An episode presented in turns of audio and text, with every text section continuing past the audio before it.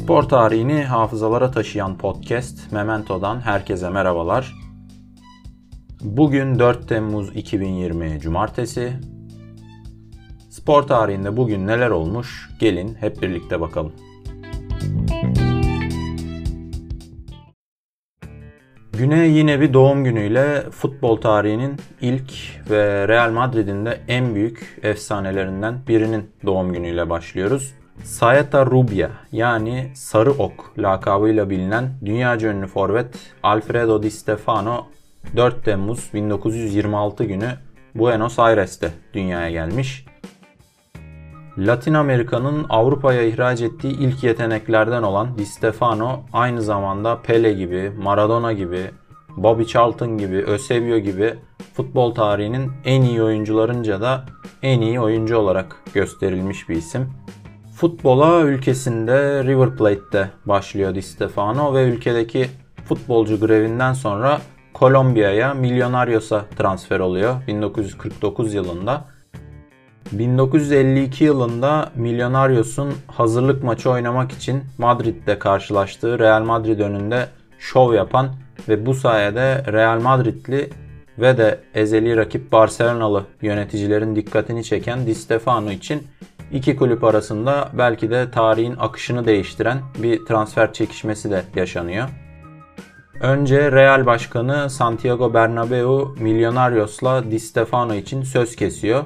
Ancak Barcelona sözlü bir anlaşmadan fazlasını yaparak Millonarios'a para veriyor, kapora gibi ve bu yarışta öne geçiyor. Fakat e, bir anlaşmazlık, bir karışıklık çıkıyor iki takım arasında bunun üstüne ve konu olaya böyle siyasilerin, FIFA yetkililerin falan da dahil olmasıyla şu şekilde çözülüyor. Oyuncu 2 yıl Barcelona'da, 2 yılda Real'de oynaması şartıyla bu konu çözülüyor.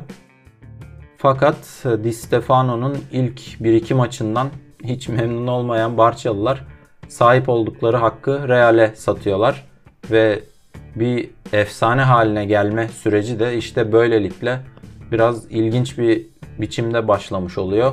O dönemde hasta Real Madrid taraftarı olan diktatör Franco'nun faşist yönetimiyle e, özelliğiyle nam salmış. Barcelona cephesi arasındaki zaten gerilimli olan ilişki daha da üst seviyelere, daha da üst bir gerilime taşınmış oluyor bu sayede.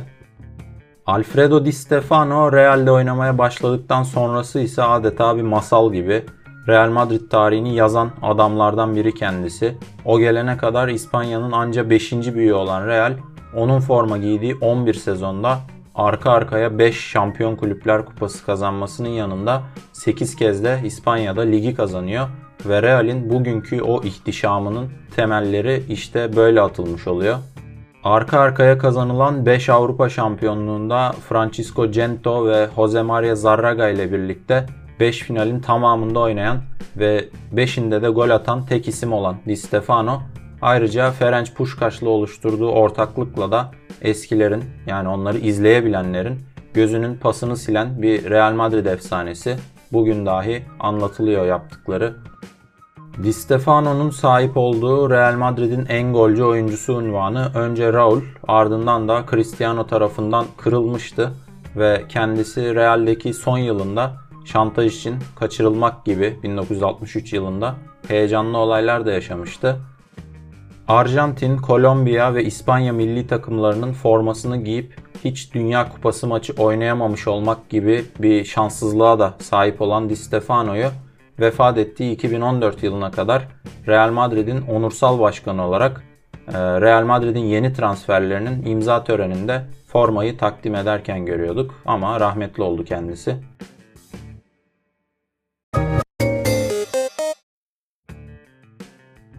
Yine eskilerde kalıyoruz ve Dünya Kupası tarihinin önemli olaylarından biriyle devam ediyoruz.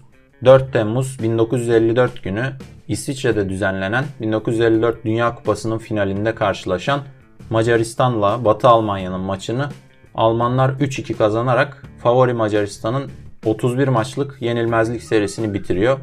Böylelikle ilk Dünya Kupalarını kazanıyorlar ve belki de en önemlisi 2. Dünya Savaşı'nın etkilerini ve sonuçlarının getirdiği eziklikle mahcubiyeti üzerinden atmaya çalışan Alman halkına tutunacak bir dal veriyorlardı. Bu olay da Bern mucizesi olarak adlandırılıyordu. Bu dönemde futbolda müthiş bir Macaristan hegemonyası var. Sandor Kocsis, Zoltan Zibor ve tabii ki de Ferenc Puskas gibi efsane futbolcuların olduğu takım tam 4 yıldır hiç yenilmemiş.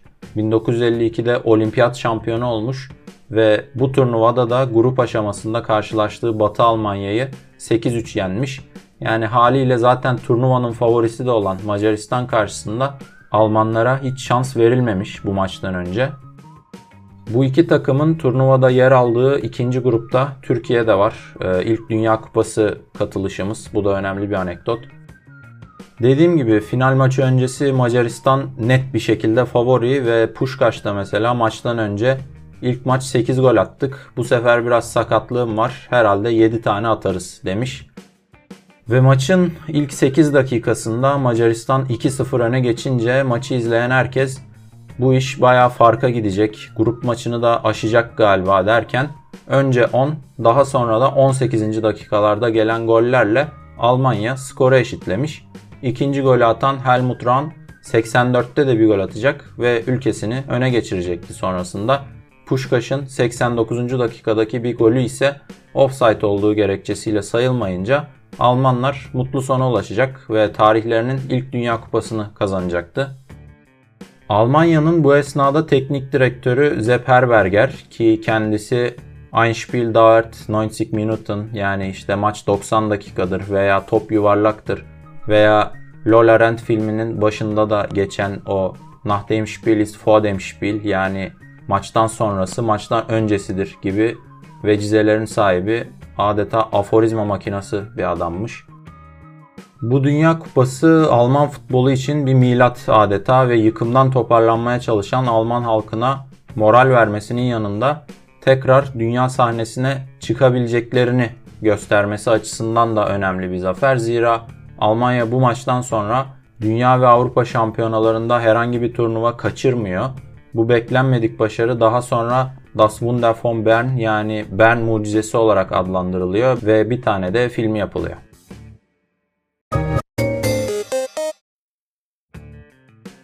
Bir başka underdog takımın sürpriz başarı hikayesiyle yine günü kapatalım. 4 Temmuz 2004 günü Portekiz'de düzenlenen Euro 2004 turnuvasının finalinde Lizbon'da karşı karşıya gelen Portekiz ile Yunanistan'ın maçını Yunanistan 1-0 kazanarak tarihinin ilk ve tek majör turnuva galibiyetini elde etmiş. Bugün bile savunma futboluna dair herhangi bir örnek verileceği zaman referans olarak kullanılan bir futbolla elde edilen bir başarı bu. Benim için de başından sonuna net bir şekilde hatırladığım ilk turnuva muhtemelen. Ayrıca hem bilgisayar oyunu hem de topu çok güzel olan bir turnuvaydı bu. Turnuva başlamadan önce Yunanistan dikkat çeken bir takım dahi değildir. Zaten sadece Euro 80 ile 94 Dünya Kupası'na katılabilmişlerdir. Bahisçilerin kazanmasına 1'e 150 oran verdiği Yunanistan'ın kadrosunun çoğunu da izleyiciler muhtemelen bilmiyorlardır o dönemde. Fakat ilk grup maçında ev sahibi Portekiz'i 2-1 yenince Yunanistan herkes bir aa bunlar da kimmiş oluyor. Sonraki iki maçında İspanya ile berabere kalıp önce Rusya'ya yenilen Yunanistan gruptan ucu ucuna şansının çok büyük yardımıyla çıkabiliyor. Çeyrek finalde son şampiyon Fransa'yı 1-0, yarı finalde de Çek Cumhuriyeti'ni 1-0 yenen Yunanistan finale yükseliyor ve herkesi şaşırtıyor. Bu esnada ev sahibi Portekiz ise o dönemde futbol olarak müthiş çıkışta olan bir ülke. Jose Mourinho önderliğindeki Porto 2003'te UEFA'yı, 2004'te de Şampiyonlar Ligi'ni kazanmış. Deco gibi, Ricardo Carvalho gibi formunun zirvesinde oyuncular var. Rui Costa gibi, Figo gibi artık yıllanmış ve belki de son turnuvasını oynayan veteranlara Cristiano Ronaldo ve Ricardo Quaresma gibi heyecanlandıran yetenekler katılmış. Final öncesi durum böyleyken Otto Reagel'in öğrencileri turnuva boyunca en iyi yaptıkları işi yapmaya devam etmişler bu maçta ve Portekiz'i geride karşılayıp savunma futbolunun en derin örneklerinden birini sergilemişlerdi. Gol atamadıkça üzerindeki baskının arttığı Portekiz Yunanistan defansını aşmakta zorlanıyor Bu esnada maç boyunca 17 şut atıp 10 tane de korner kullanıyordu. Buna karşılık Yunanistan'ın ise 4 şutu ve yalnızca 1 korneri vardı maç boyunca. Ama o 1 korner de 70'ti. Basinas'ın ortasında topa yükselen Yunanistan adına turnuvanın yıldızlarından biri olan ve daha sonra da adını pek de duyamadığımız Angelos Haristeas Yunanistan'a kupayı getiren golü atıyor ve futbol tarihinin en büyük sürprizlerinden, en büyük peri masallarından biri böyle oluşuyordu. Bizim daha elemelerde Letonya'ya yenilip gidemediğimiz bir turnuvayı komşu Yunanistan'ın alıyor oluşu da yalan yok. Ülkemizde bir huzursuzluk yaratıyordu.